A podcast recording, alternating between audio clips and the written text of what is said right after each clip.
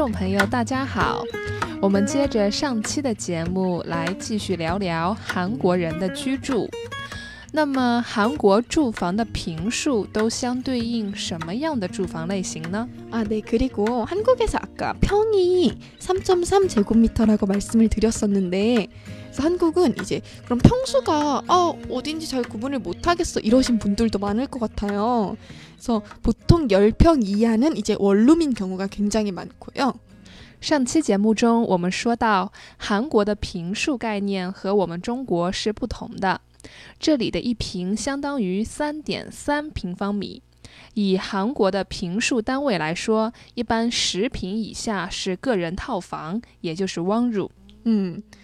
그래서 이제 아마도 10평 이하는 사실 혼자 사시는 분들이 좀 많이 살아요. 예를 들면은 이제 샤오지에 씨처럼 지금 사는 어떤 대학생들이라든지 아니면은 서울에 직장을 구했는데 집이 이제 지방일 경우 그러신 분 회사원들도 이제 많이 살아요 원룸에서. 对，因此像学生啊、外地公司职员啊，一般住十平以下的 one room 比较多。 그리고 이제 신혼 부부 이제 결혼을 하시면은 한국에서 결혼을 하시면은 신혼 부부 생활을 하실 텐데 신혼 부부는 보통 20평에서 30평대에 많이 살아요. 특히 20평에서 25평대에 많이 사는데 이 정도면은 어, 아파트로 투룸이라고 방이 두 개인 정도를 이 정도로 봐요. 对，许多新婚夫妇在结婚以后会住二十平到三十平的房子，特别以二十平到二十五平居多。一般有两个房间。거실이있어요？有客厅吗？ 거실이 있긴 한데 굉장히 좀 조금 조그맣죠. 음, 조그맣고 방이 두 개 있고 거실과 약간 부엌이 붙어 있는 형태가 좀 많죠. 有小客厅， 而且一般客厅和厨房相连接在一块儿的情况比较多。 그런 경우가 많고 이제 30평대 정도면은 이제 방이 한 두 개에서 세 개 정도인데 두 개일 경우는 방이 조금 넓겠죠.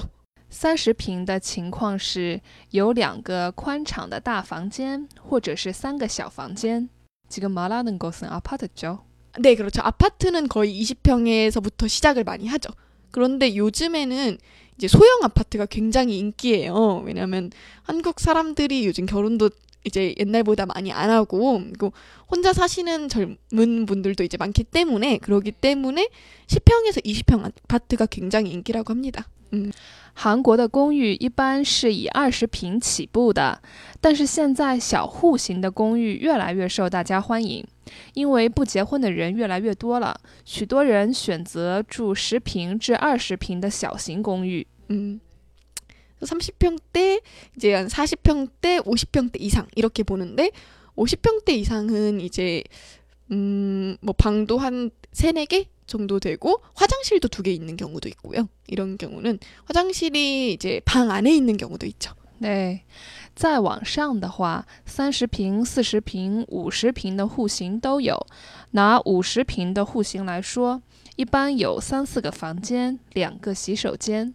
방 안에 있다고요?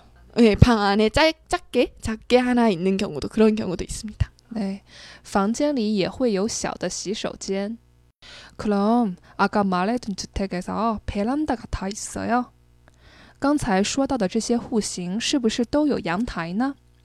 各位朋友，韩语中阳台的发音是 베란다， 베란다。 베란다는 아파트에 거의 20평대도 있어요.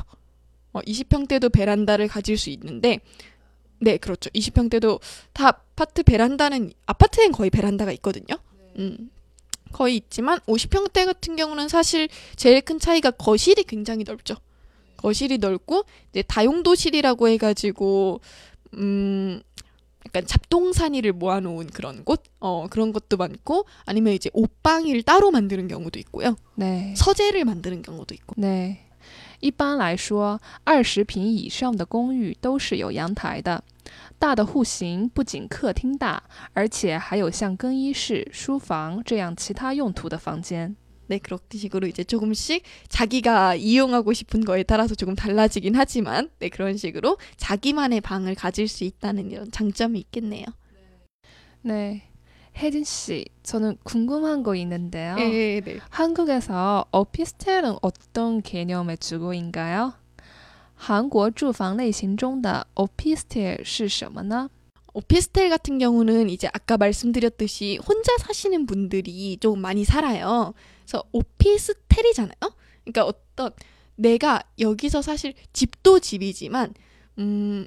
좀 이게 뭔가 어떤 신혼생활이라든지 자녀와 함께 사는 것이 아니라 혼자서 나의 일을 하면서 이제 사는 거거든요.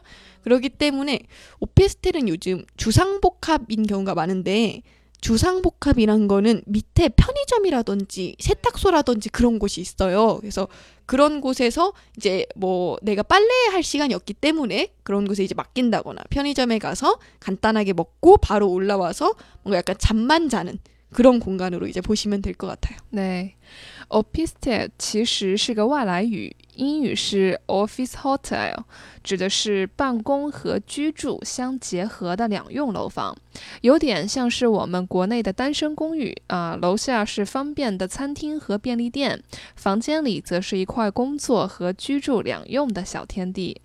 오피스텔은 약간 고급스러운 고스텔 이미지인 것 같아요. 예, 네, 그런 정도 느낌으로 봐주시면 될 것 같아요. 그럼 평수는 보통 어떻게 돼요? 오피스텔은 평균적으로 10평대가 가장 많고 10평대에서 약간 미치거나 아니면 약간 위거나 그 정도로 봐주시면 될 것 같아요. 对，一般这种商住两用房的面积以十平左右的为多。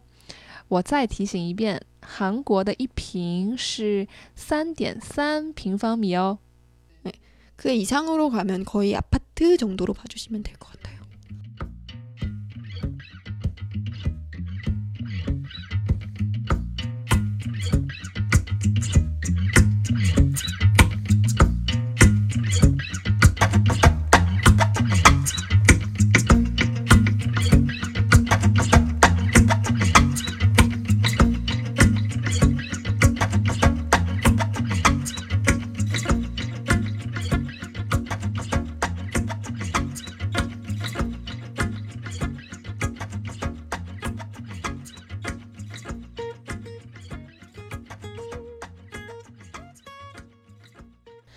사실 저는 한국에서 생활하다 보니까 재미있는 현상을 발견했어요. 어, 어떤 거요? 한국 사람들이 왜 발코니에서 빨래를 하지 않아요? 발코니 是露台、阳台的意思。刚才我们说到的 veranda 也是阳台的意思。 其实许多韩国人也分不清 balcony 和 veranda 的区别。在这里，我要告诉大家，balcony 是更加具有装饰性氛围的，比 veranda 更加强调阳台这个室外露天场所的空间感。那么韩国人为什么不在阳台上晒衣服呢？ 아, 발코니에서는 이제 빨래를 보통 한국 사람들이 하지 않는데 그 이유는 음 사실 한국에 이제 세탁기가 있어요. 세탁기가 있는데 그 세탁물을 보통 이제 베란다에서 아파트는 베란다에서 널고 이제 빌라도 뭐 안에서 널겠죠. 그다음에 주택 같은 곳은 이제 아예 나가서 넣는 식인데 발코니는 이제 세탁물을 넣는 장소라고는 보통 인식하지 않아요.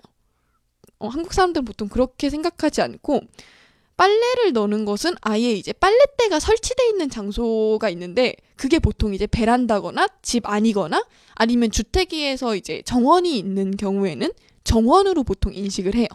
그렇기 때문에 因为现在的洗衣机里大部分都有烘干机，所以一般韩国人都会直接在机器里面把衣服烘干，然后再挂在室内晾晒。如果把内衣或者其他衣物挂在阳台上的话，许多路人会看到，这并不是一件令衣服的主人和路人感到愉快的事情。 네, 그래서 이런 식으로 음, 한국의 주거 생활에 대해서 오늘 한번 말씀을 드려봤는데요. 한국의 주거를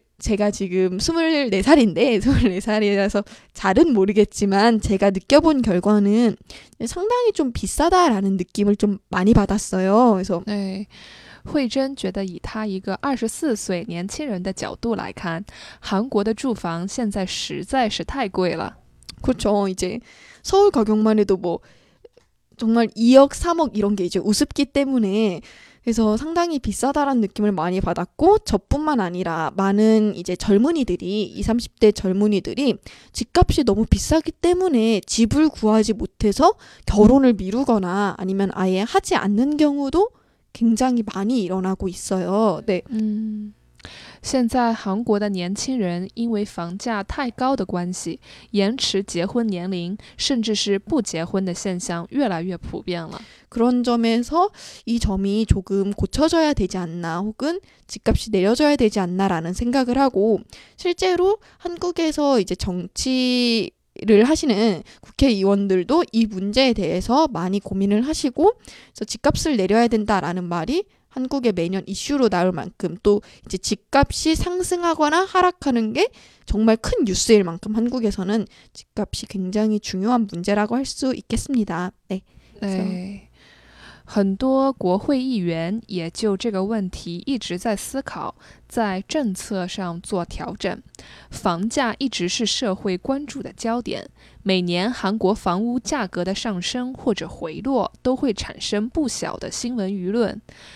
房价对于韩国人来说是一个非常重要的问题。 여기서 이제 저는 한국의 주거 생활 얘기를 오늘 말씀을 드렸고 여기서 이제 마치도록 하겠습니다. 네, 감사합니다. 为期三期的关于韩国人居住的话题就先告一段落了。 네, 오늘 여기까지 했고 혹시 부족한 점이 있었는지 모르겠지만 예쁘게 봐주셨으면 좋겠고요. 다음 주에는 더 좋은 모습으로 더 재미있는 한국의 문화에 대해서 말씀드리도록 하겠습니다. 네, 오늘 감사합니다. 在以后的节目中，我们会用更好的状态来聊聊大家所关心的话题。那我们下次再见喽。